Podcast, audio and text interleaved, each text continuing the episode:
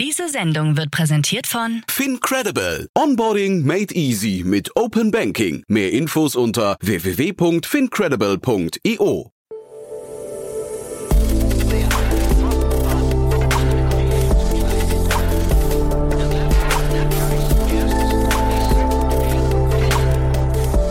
Startup Insider Daily.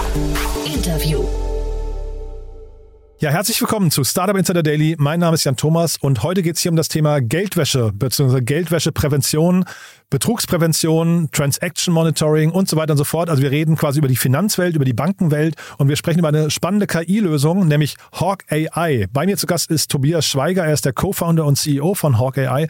Und das Unternehmen hat gerade eine Finanzierungsrunde abgeschlossen in Höhe von 17 Millionen Dollar. Und ja, darüber haben wir gesprochen. Wir haben aber auch über den gesamten Markt gesprochen, warum es so eine Lösung braucht, vielleicht noch mehr braucht als früher und auch wie das Ganze global funktioniert. Deswegen freut euch auf ein spannendes Gespräch mit Tobias Schweiger, dem Co-Gründer und CEO von Hawk AI. Werbung. Sei dabei beim HTGF Family Day am 11. und 12. Juni in der Station Berlin. Für zwei Tage voller Inspiration und Business. Tauche ein in ein einzigartiges Netzwerkerlebnis mit bis zu 1500 Teilnehmenden. Erkunde das innovative Seed- und Later-Stage-Portfolio des Hightech Gründerfonds. Lass dich vom vielseitigen Programm inspirieren und knüpfe wertvolle Kontakte. Sichere dir jetzt dein Ticket. Mehr Informationen findest du unter www.family-day-htgf startup.de. Startup Insider Daily. Interview. Sehr schön, ja, ich freue mich. Tobias Schweiger ist hier, Co-Founder und CEO von Hawk AI. Hallo Tobias. Hi Jan, freut mich. Ja, super, dass wir sprechen, muss ich sagen. Glückwunsch zur Runde. Das ist ja erstmal in den heutigen Zeiten nicht ganz selbstverständlich, ne? Hm, Dankeschön. Ja, wir freuen uns auf jeden Fall auch. Ähm, selbstverständlich, puh, ja klar, gibt es äh, gibt's ein bisschen anderes Umfeld heutzutage im, im Venture Capital. Äh, haben wir jetzt nicht so zu spüren bekommen, aber tatsächlich ist es sicher richtiger. Ach, das wollte ich fragen. Habt ihr nicht, also wir, wir reden über eine 17 Millionen Runde, äh, Dollar Runde, ne? Das ist ja irgendwie erstmal von der Größenordnung, finde ich, stattlich, ja. Ich hätte jetzt gedacht, dass, also jeder ist so ein bisschen am Jammern, dass das Marktumfeld sich drastisch verschlechtert hat. Äh, vielleicht müssen wir mal einsteigen, warum das bei euch nicht der Fall ist. Was macht ihr denn genau? Ähm, also ja, unser Produkt ist im Grunde ähm, ein Produkt für Finanzinstitute. Ähm, und zwar geht es darum, äh, Geldwäscheprävention und Betrugsprävention zu betreiben. Äh, das nennt sich dann bei uns Transaktionsmonitoring. Also konkreter geht es darum, Transaktionen, also Überweisungen zum Beispiel so zu überwachen, um verdächtiges Verhalten idealerweise sehr frühzeitig zu erkennen. Das ist was, was ein Finanzinstitut in jedem Fall tun muss. Das heißt, eine Lösung wie unsere ist auch in jedem Fall notwendig für jedes regulierte Institut. Deswegen vielleicht auch Uh, unser Geschäft etwas geschützt, wenn man so möchte. Das heißt, ihr habt eigentlich Rückenwind vom Markt. Ich hatte gesehen, Finanzkriminalität und dann diese Compliance-Risiken von Finanzinstituten zu verringern. Das ist natürlich schon ein Thema, das wird wahrscheinlich auch nicht mehr weggehen. Ne? Das ist wahrscheinlich in der globalen Welt irgendwie ein Thema, das uns äh, immer beschäftigen wird in Zukunft. Ne? Genau, also davon gehen wir natürlich aus. Äh, leider sozusagen irgendwo auch. Ne? Also das ist äh, durchaus ein Thema, das die letzten Jahre immer, immer, immer zugenommen hat, wenn man sich so die Betrugsraten anschaut, auch irgendwie die ähm, ja, zum Beispiel auch die Fines, also die Strafen, die die eine oder andere Bank entsprechend zu bezahlen hat oder hatte. Äh, alles das ist, zeigt Zusammenhang und das ist eben die, dass es eher schlimmer und nicht besser wird, wenn man so will, wenn es um Finanzkriminalität geht. Und so ist unser Produkt natürlich irgendwo äh, ganz gut positioniert, würde ich jetzt mal sagen, ähm, diesen diesen Trend auch entsprechend zu, äh, zu adressieren. Um das vielleicht mal zu konkretisieren und ein bisschen greifbarer zu machen, was sind denn so typische Betrugsarten, um die es da geht? Also an welchen Stellen greift denn euer System? Ähm, du hast jetzt gerade aus Sicht der Banken gesprochen. Ist, ist das der Haupt-Use-Case dann auch, ja? Genau, also ist auf jeden Fall der Haupt-Use-Case, dass die Bank oder der Zahlungsdienstleister, also kann ja, kann ja sozusagen auch anders reguliert oder lizenziert sein, aber im Großen und Ganzen Finanzinstitut, ähm, gibt es die Notwendigkeit, entsprechend äh, Überwachung stattfinden zu lassen ähm, der Transaktionen. Also kann man sich recht einfach, einfach eingehende und ausgehende Banküberweisungen beispielsweise vorstellen, aber auch genauso Kreditkarten oder, oder Debitkartenbezahlverfahren sozusagen. Ja. Und so ein greifbares Beispiel ist natürlich an der einen Stelle, wenn es darum geht, dass man diese Transaktionen auch dahingehend überprüft, ob Gelder sozusagen verschickt werden, wenn man so will, an, an Adressaten, die eben nicht mehr Teil dieses Zahlungskreislaufs sein soll. Da kann man sich jetzt sanktionierte Entities vorstellen oder sanktionierte Personen. Hat zum Beispiel auch einen ganz, ganz relevanten Anwendungsfall in dem Thema Russland gerade. Ne? Also das ist zum Beispiel eine äh, sehr, sehr konkrete Thematik, die wir immer wieder sehen. Ähm, und da geht es einfach darum festzustellen, dass eben ein sanktioniertes ja, Geschäftsmodell, eine sanktionierte Person irgendwo ja, in der Transaktion vorkommt und deswegen eben diese Transaktion nicht ausgeführt werden soll. Ja. Das ist zum Beispiel das eine Thema. Mhm. Ist denn, auch nochmal ja, so, ja. andere Beispiele, kann ich gerne dann später nochmal zukommen, wenn du, wenn du magst. Nee, mach das gerne nochmal. Also führe ich nochmal weiter aus. Ich wollte dich nicht unterbrechen. Das ist ja wirklich sehr spannend. Ja, ich, klar, es gibt dann auch natürlich, das ist ein leicht anderer Fall dann. Es gibt auch so, äh, das war jetzt sanktionierte ähm, Themen. Es gibt aber auch das ganz grundsätzliche Geldwäsche beziehungsweise Geldwäsche-Präventionsthema. Ähm, da geht es eher darum, dass jemand schon ja, ich sage jetzt mal, zu Geld gekommen ist auf betrügerische Art und Weise. Das kann jetzt einfach alles sein, ja, das gehen wir jetzt gar nicht groß drauf ein. Und dann geht es ja darum, sozusagen die, die Herkunft dieser Gelder möglichst zu verschleiern. Und genau das ist ja eben der Geldwäschevorgang. Und da passiert es zum Beispiel in dem sogenannten Money Mule, also Geldesel, ähm, dass dann über sehr, sehr viele unterschiedliche Konten der Bösewicht sozusagen versucht, äh, diese Gelder auch in Kleinstbeträgen weiter zu überweisen und da kommen wir dann eben auch in unseren Regeln und auch mit unserer Machine Learning Kompetenz ins Spiel, wo wir einfach feststellen können, dass über solche Netzwerke das dann ja äh, eben dieser Überweisungsversuch stattgefunden hat. Und so können wir dann auch das entsprechend aufdecken, anzeigen äh, und damit der Bank zur Verfügung stellen für weitere Untersuchungen. Ist denn Geldwäsche ähm, generell ähm, sag mal, leichter geworden oder schwieriger? Ich hätte jetzt gedacht, dadurch, dass Geld immer digitaler oder Zahlungen immer digitaler werden und, und die Geldströme deutlich besser überwacht werden können, dass eigentlich das Thema Geldwäsche immer, äh, immer mehr auf dem rückläufigen Ast ist, oder? Ja, ich glaube, ähm, das ist, das sind, glaube ich, eine teilweise richtig, Jan. Ähm, ich würde sagen, also klar, ist, ist es einfacher zuzuschauen oder einfacher zu überwachen, weil es digitaler ist und weil natürlich die Systeme äh, immer moderner werden, ähm, auch um diese Überwachung zu bewerkstelligen, so wie unseres. Ähm, gibt aber natürlich auch so einen gegenteiligen Effekt, wenn man das mal vielleicht so bezeichnen möchte, wenn man sich so die Kryptowelt anschaut. Ja, ähm, geht es ja sehr, sehr oft auch darum, dass eben diese Krypto ähm, ja, ähm, immer mehr Ziel werden von Geldwäsche äh, vorgehen, ja, weil es natürlich darum geht, an der Stelle ja, im Zweifel auch anonym Gelder entsprechend weiter überweisen zu können. Ja, und genau das ist eigentlich sehr schädlich, wenn man versucht, äh, gerade äh, genauer hinzuschauen. Ja, und so ist natürlich die ganze Kryptodynamik ein Stück weit ein Gegeneffekt zu dem, was du beschreibst, also dass es da wieder eher anonymer wird und damit schwieriger nachzuverfolgen tatsächlich. Ja. Total, also damit hast du jetzt auch quasi meine nächste Frage schon vorweggenommen, weil ich hätte jetzt eigentlich genau gedacht, dass die Kryptowelt eigentlich eine Welt ist, mit der ihr euch fast nicht beschäftigen könnt, ne? weil die ja so anonym und dezentral funktioniert. Ja, da gibt es gibt's auch andere Unternehmen, aber auch wir haben einige ja, Berührungspunkte auf jeden Fall mit, mit dieser Kryptowelt und es wird auch mehr ähm, die ganze Zeit, weil ja, eben aus dem, aus dem Effekt heraus, den ich gerade schon beschrieben habe. Ähm, man kann heutzutage fast nicht mehr sinnvoll Geldwäscheprävention betreiben, wenn man nicht auch irgendwo in der Lage ist, gewisse Dynamiken auf der Kryptoseite mit einzubeziehen in diese Analysen, die wir da fahren. Ja. Ähm, und so äh, gibt es bei uns im Produkt durchaus Anschluss, äh, Anschlusspunkte, nenne ich die jetzt mal, an, an, an noch spezialisiertere Unternehmen, die sich dann damit befassen. Wirklich on-chain heißt das dann, also wirklich in der, in der Chain der, der, der Kryptowährung, ja, äh, Verfolgungen durchzuführen und einfach zu schauen, auch über mehrere Schritte und lange Zeiträume hinweg nach hinten gedacht, ne, äh, wo denn das Geld ursprünglich herkommen könnte ja, und, und damit entsprechend einen Beitrag zu leisten, auch auf der, auf der Kryptoseite da ähm, besser investigativ ja, unterwegs sein zu können. Also es geht schon und wir, wir haben da durchaus einiges auch ähm, im Produkt beziehungsweise ja, mit Partnern im Produkt entsprechend eingebaut. Ich hatte, das hatte ich gelesen mit eurer Finanzierungsrunde in dem Kontext, dass ihr auch global weiter expandieren möchtet. Ich habe mich in dem Kontext gefragt, wie funktioniert das eigentlich bei euch? Weil eigentlich ist es ja ein Tool, das baut man einmal und dann müsste das eigentlich digital funktionieren, fast für alle Länder. Oder ist da, müsst ihr Land für Land euch erschließen, weil da die Regulatorien anders sind, die Zugänge und auch möglicherweise die Kunden? Hm, zunächst mal würde ich sagen, du hast recht. Also man baut das einmal ja, und, und das ist auch das Schöne für unser Produkt, das ist damit eigentlich sehr schnell global skalierbar, weil die, die Logiken, die Modelle, die Regeln, einfach die Software an sich, wenn man es mal zusammenfasst, ja, sehr, sehr übertragbar ist von Land zu Land und Region zu Region, ja, weil diese, ja, diese Vorgehen schon recht vergleichbar sind von Land zu Land. Ja. Auch die Regulatorik äh, im Sinne von Geldwäschepräventions- oder Sanktionsregimen, sage ich jetzt mal, ist sehr, sehr vergleichbar. Das heißt, wir können schon gut adressieren, äh, was halt notwendig ist in eigentlich jeder Region der Welt.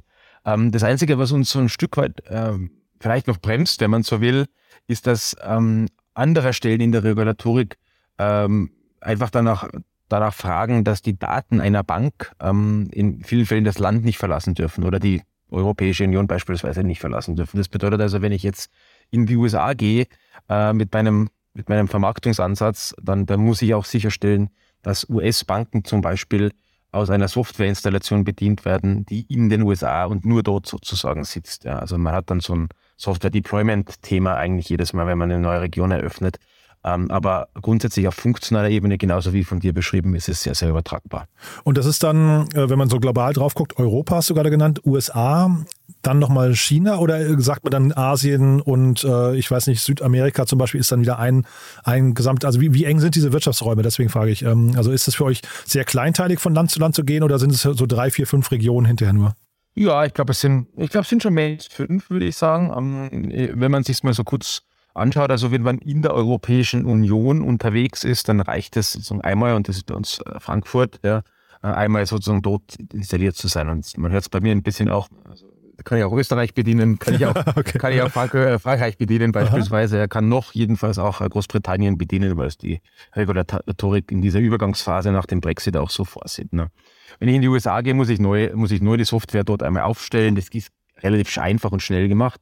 Äh, kann auch Kanada mit bedienen, kann auch Mexiko beispielsweise mit bedienen. Ist also immer so ein bisschen davon abhängig, wie, sie, wie sich die Länder untereinander, wenn es um so Datenschutzregularien geht, irgendwie verstehen und wie sich diese Länder entsprechend untereinander anerkennen. Ja. Gibt wieder ähnliche Beispiele, weil du es auch äh, kurz äh, gefragt hast äh, über Asien.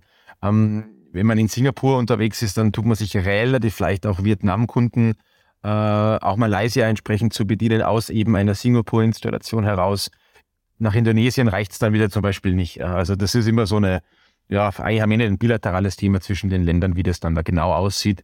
Das heißt, ich würde jetzt eher, um deine Frage ein Stück weit konkreter zu beantworten, ja, so, so mittelfristig werden wir wahrscheinlich eher bei zehn Regionen sein, nicht nur fünf, wenn man mal, wenn man mal dann irgendwie halbwegs global aufgestellt sein möchte. Mhm. Und jetzt, wie gesagt, eine tolle Series B, 17 Millionen Dollar. Ähm, was war denn auf dem Weg bis hierher? Also, was waren denn so die größten Herausforderungen? Weil jetzt klingt es ja so, als hättet ihr schon relativ Rückenwind und ihr habt, ihr wisst schon, was ihr tut und äh, habt auch, auch tolle Kunden und so weiter. Aber bis hierher, was würdest du sagen, woran hätte es zum Beispiel scheitern können? Hm, ja, ich glaube, das kann, da gibt es ja so ein Portfolio an Themen, die, die immer schief gehen können, denke ich jetzt mal.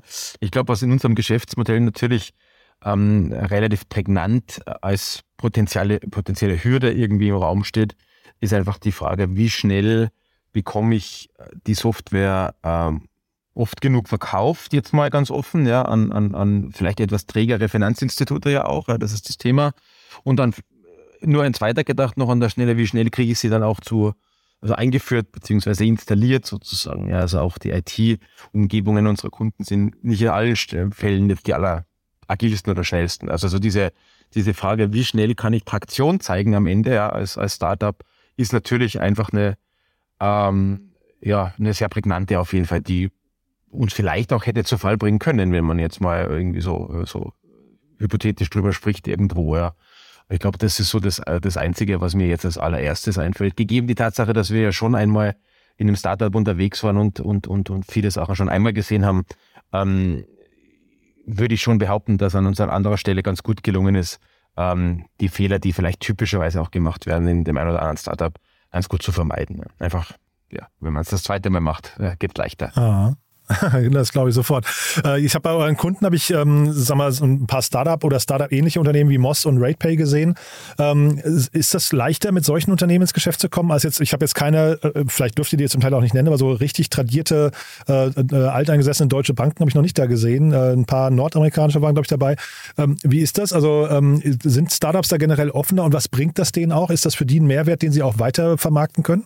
Vielleicht die letzte Frage zuerst. Also wir sind ja im Compliance-Umfeld unterwegs, also dass jetzt jemand sozusagen eine Compliance-Lösung äh, wie unsere nutzt und die dann weitervermarktet, passiert eher selten, ja, weil wenn das man in seinem eigenen Marktauftritt jetzt bei Moss einfach mal, ja, die, die, da, da gibt es andere Vorteile, die das Unternehmen in den Vordergrund stellen möchte und nicht die Tatsache, dass es compliant ist, das ist im Grunde eigentlich einfach grundsätzlich auch anzunehmen. Ne? Wenn ich Finanzgeschäft mache, mache ich das. Äh, das ist quasi eine Standvoraus äh, Standardvoraussetzung schon mal. Ja. Genau, also deswegen, also das ist eher so ein, so ein Must-Have und ist dann einfach Standardvoraussetzung, genau wie du sagst. Also kein Prüfsiegel Hawkeye äh, approved oder sowas. Nee, das, das, nee, nee, genau, das, das, das, das, das eigentlich nicht. Also ich glaube, das, das muss man einfach annehmen dürfen.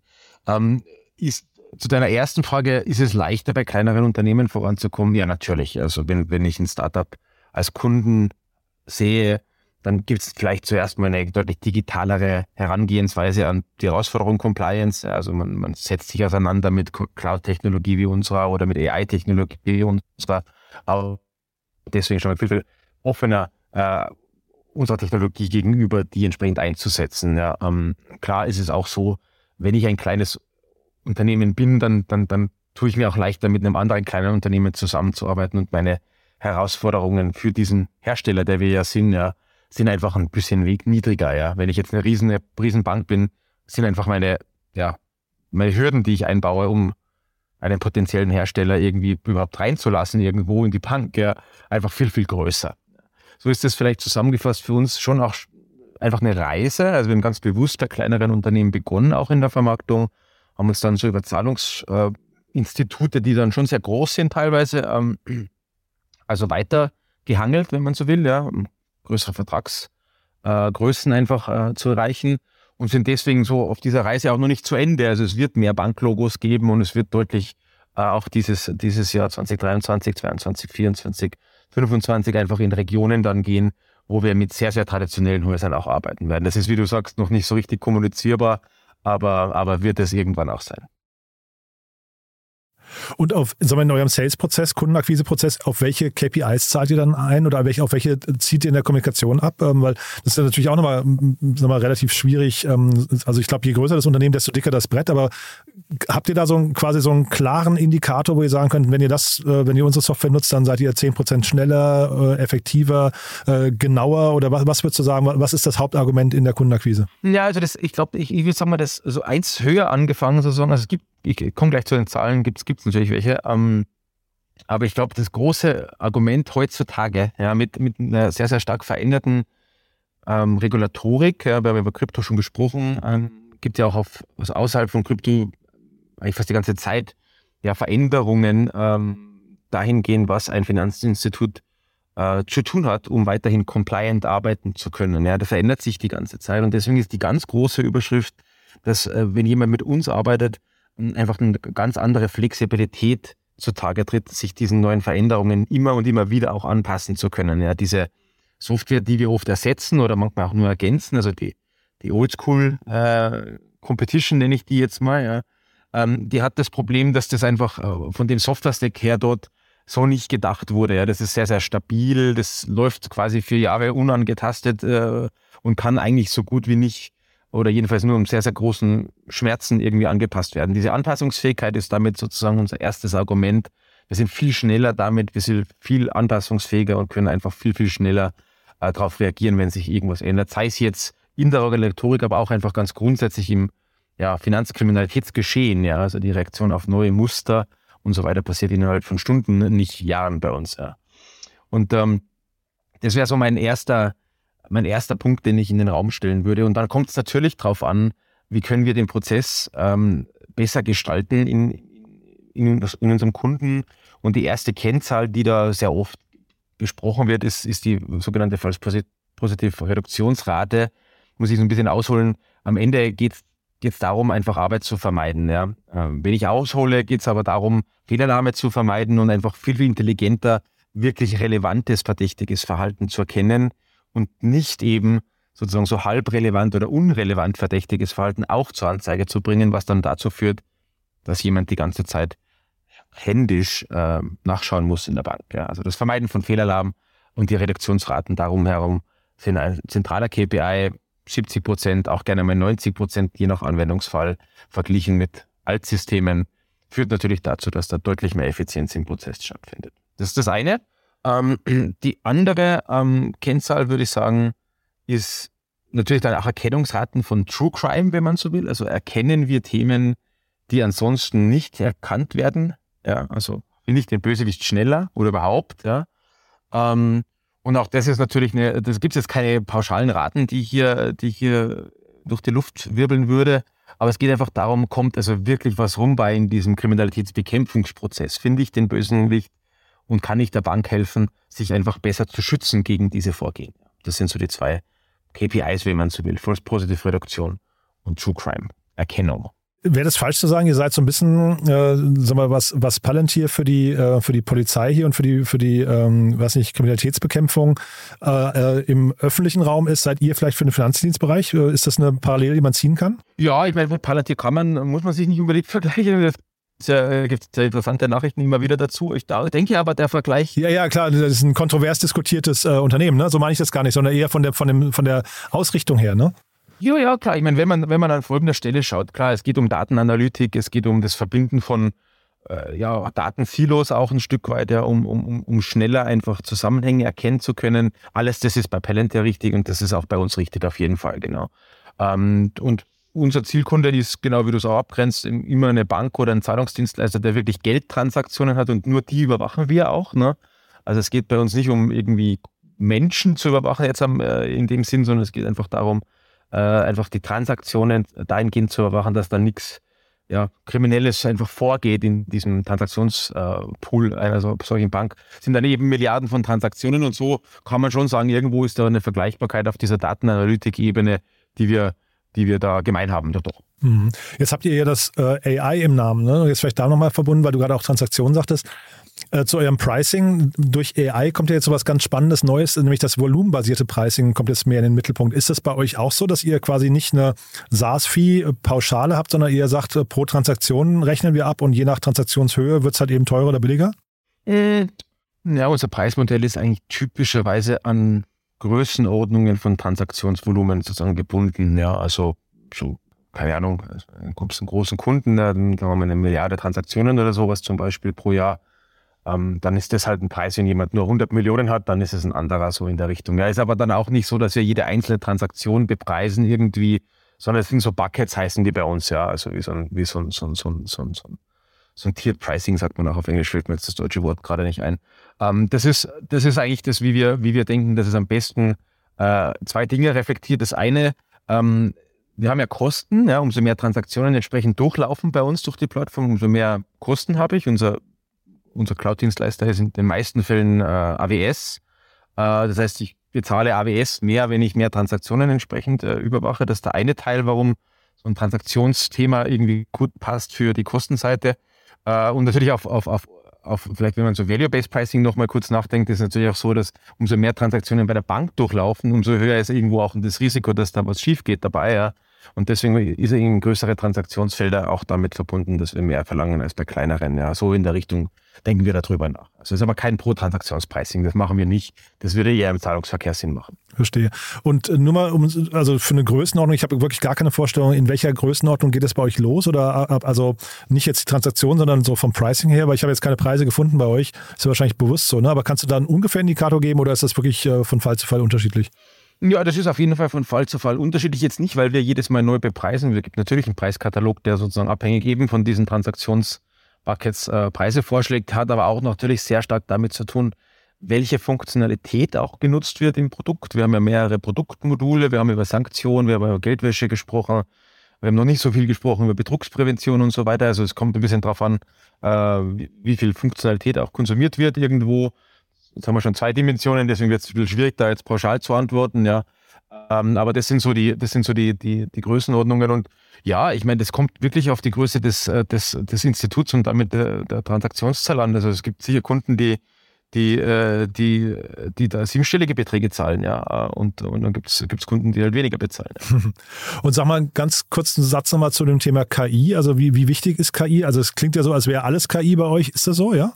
Und das ist eigentlich, äh, ist eigentlich ähm, eine sehr, sehr interessante Frage, die du stellst. Das ist eine, ist eine Balance, die wir extrem, äh, extrem stark verfolgen. Ähm, und die geht so, wenn man in dem Compliance-Umfeld unterwegs ist, ähm, hat die Bank, deren Dienstleister wir ja sind, ja, die Herausforderung, dass was, was gemacht wird, muss auch sehr, sehr gut erklärt werden. Ja, muss also im Audit sozusagen auch äh, nachvollziehbar gemacht werden. Ja. Und das zeigt zunächst mal, eigentlich auf eine Welt, die eher aus herkömmlichen Softwareregeln besteht. Ja. Überweisungsbetrag größer X, ja, Anzahl Überweisungen innerhalb von einer Woche kleiner Y, irgendwie sowas. Ja.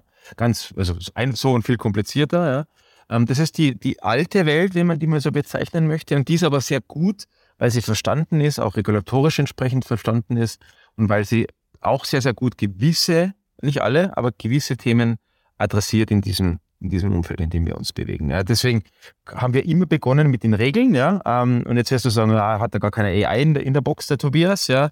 Äh, das Gegenteil ist der Fall. Es gibt dann eben diese, diesen zweiten Layer oder die zweite Ebene, die wir dann da oben drauf gesetzt haben, und zwar ganz explizit als zweiten Layer, um eben dann an gewissen Stellen Machine Learning, Deep Learning, je nach äh, Anwendungsfall zum Einsatz zu bringen, sodass diese Balance zwischen Regel und KI am Ende dazu führt, dass es weiterhin sehr erklärbar bleibt und damit verteidigbar bleibt. Ja, das brauche ich, wenn ich in der Compliance unterwegs bin, um eben diese Angst vor der Blackbox ähm, zu eliminieren, die ja, geschäftsschädlich wäre für uns. Ja, wenn, wenn, wenn es heißen würde, die haben eine total tolle AI-Engine, können aber nie sagen, warum irgendwie ein Alert entstanden ist. Ja, das bringt nichts. Ja, das heißt, also die Balance ist tatsächlich das, worauf wir uns seit Tag 1 an ähm, spezialisiert haben und wir sehen auch sehr, sehr gutes Feedback geben, genau zu diesem Balance-Thema. Man kann es auch AI-Explainability nennen, äh, so ein Term, ja, der ganz gern benutzt wird, um eben diese Erklärbarkeit der Algorithmen in den Vordergrund zu stellen. Und da sind wir positioniert. Jetzt habe ich gesehen, die Finanzierungsrunde wurde angeführt von Sands Capital. Ähm, die kenne ich offen gestanden nicht. Die sind aber, glaube ich, relativ aktiv. Ne? Ich habe gesehen bei Crunchbase, dass die ziemlich viel gemacht haben. Wie kam es zu denen, zu dem Kontakt? Gut, ich glaube, das, das kam am Ende ja, wenn man so anfängt, so eine Kapitalrunde zu gestalten, dann, dann gibt es ja ganz viele Vorstellungen von, von bestehenden Investoren oder vielleicht anderen interessierten Investoren und so. Äh, wenn ich mich recht erinnere, wurde, wurde äh, Sense Capital von einem unserer Bestandsinvestoren vorgestellt als, als möglicher Gesprächspartner.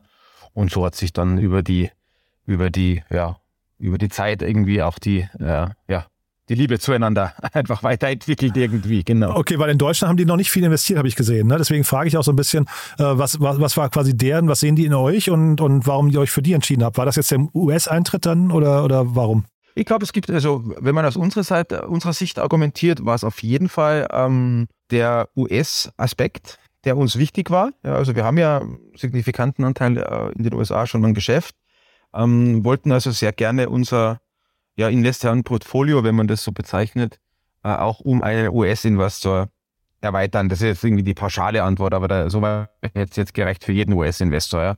Was wir an Sense noch gut fanden, also die haben sehr, sehr viel Know-how, ähm, also auf, auf, auf Partnerebene und, und auch auf Principal-Ebene zu unserem Feld. Ja. Also sind jetzt also kein so ein generalistischer Fonds, sondern sind sehr, sehr stark äh, generell schon in der Betrugsprävention unterwegs gewesen, ähm, verstehen es sehr gut. Äh, der, der Kollege, der mit uns hauptsächlich arbeitet dort, war sogar mal im Geldwäsche-Präventionsumfeld unterwegs, also äh, verstand also das Produkt auch sehr, sehr gut, sehr schnell. Ähm, und Sands ist auch in Washington hauptsächlich äh, angesiedelt, ähm, was eine gewisse Nähe zur, zur Treasury und FinCEN, also den Regulatorik-Ebenen, sage ich mal, in den USA, jetzt zunächst mal unterstellen lässt. Also es, gibt es jetzt keine Verbindungen in dem Sinn, aber ähm, es hat irgendwie Sinn gemacht, eher, eher East Coast und Washington als jetzt äh, San Diego zu nehmen für das, was wir tun, sagen wir mal so. Ja. Ist wahrscheinlich für euch aber auch wichtig, dass ihr irgendwie einen Investor reinholt, äh, als Lead-Investor, der jetzt nicht irgendwie geprimed ist in irgendeiner Form. Ne? Also ich sag mal, Palantir zum Beispiel, das ist dann Peter Thiel und sowas, da könnte man wahrscheinlich, wenn jetzt Peter Thiel bei euch investiert hätte, möglicherweise diese Brücke immer wieder in der Presse bemühen und sagen, naja, dann ist es die gleiche Ecke. Ne? Also ihr kommt jetzt quasi mit einem, der eigentlich eine weiße Weste hat, so nach oder ein unbe unbeschriebenes Blatt ist nach außen hin, ne? Ich glaube, so können wir das sicher bezeichnen. Ja, es wäre mir jetzt nichts bekannt, dass Sense da irgendwo ja, ja. geprimed wäre, so wie du sagst, irgendwo an der Stelle. Nee, nee, genau. Also ist ein, ist ein großes Haus auch, ne? Also sieht man ja auch, dass die nicht nur Venture Capital machen tatsächlich und so weiter. Also fühlen uns das ja wohl auf jeden Fall mit den Kollegen aus Washington durch. Super. Du, dann kurzer Ausblick noch, ähm, wenn wir Ende des Jahres widersprechen würden, wann war es ein gutes Jahr aus deiner Sicht? Ja, wir haben da gewisse Wachstumspläne, äh, die, äh, die, äh, die im Grunde den Fortschreiben der, der, der so weiter Wachstumsraten irgendwo in 2023 und, und mehr. Ver vergisst man ja immer, ne? So eine Runde ist ja auch ein Auftrag. Jetzt kommt wahrscheinlich ein bisschen Druck auf den Kessel, ne? Ja, ja, genau, genau, genau, genau. Also kommt Druck auf den Kessel. Wir haben natürlich äh, da schon, schon ganz gut natürlich auch für die Runde geplant, was wir machen werden mit dem Geld. Also soweit, soweit ist es jetzt eher Execution Time. Ja, ähm, Planungszeit ist, ist, ist sozusagen jetzt äh, zu Ende. Ähm, also es geht einfach darum, weiterhin äh, zu wachsen, auch in den Dimensionen, über die wir gesprochen haben, mehr Banklogos zu organisieren, ja, einfach diese Reputation noch weiter zu, zu verbessern. Auch sehr gerne natürlich im Heimatmarkt Deutschland und Europa, dass wir da, dass wir da einfach wahrgenommen werden als jemand, der, der eine sehr, sehr ja, weit gegorene Solutions-Lösung einfach am Markt hat, die soweit einfach noch keinen enttäuscht hat. Und wenn das uns gelingt, dann werden wir auch einfach größere Logos zeigen können. Ich glaube, das wäre das die einfachste Beschreibung über für 2023 sozusagen. Und das hat natürlich zu tun mit Umsatzwachstum.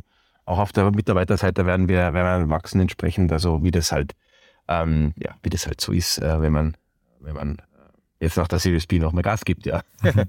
cool. Du, da drücke ich die Daumen, Tobias. Haben wir was Wichtiges vergessen für den Moment?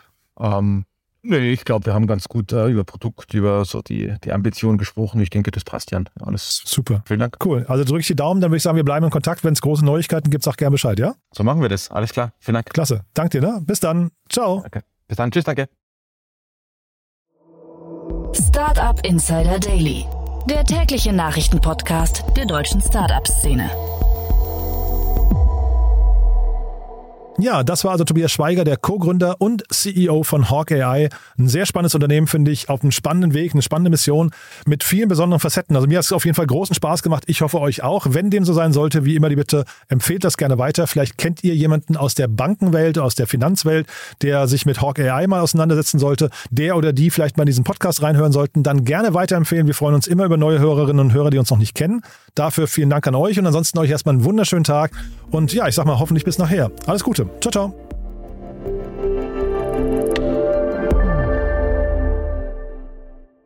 Diese Sendung wurde präsentiert von Fincredible. Onboarding made easy mit Open Banking. Mehr Infos unter www.fincredible.io.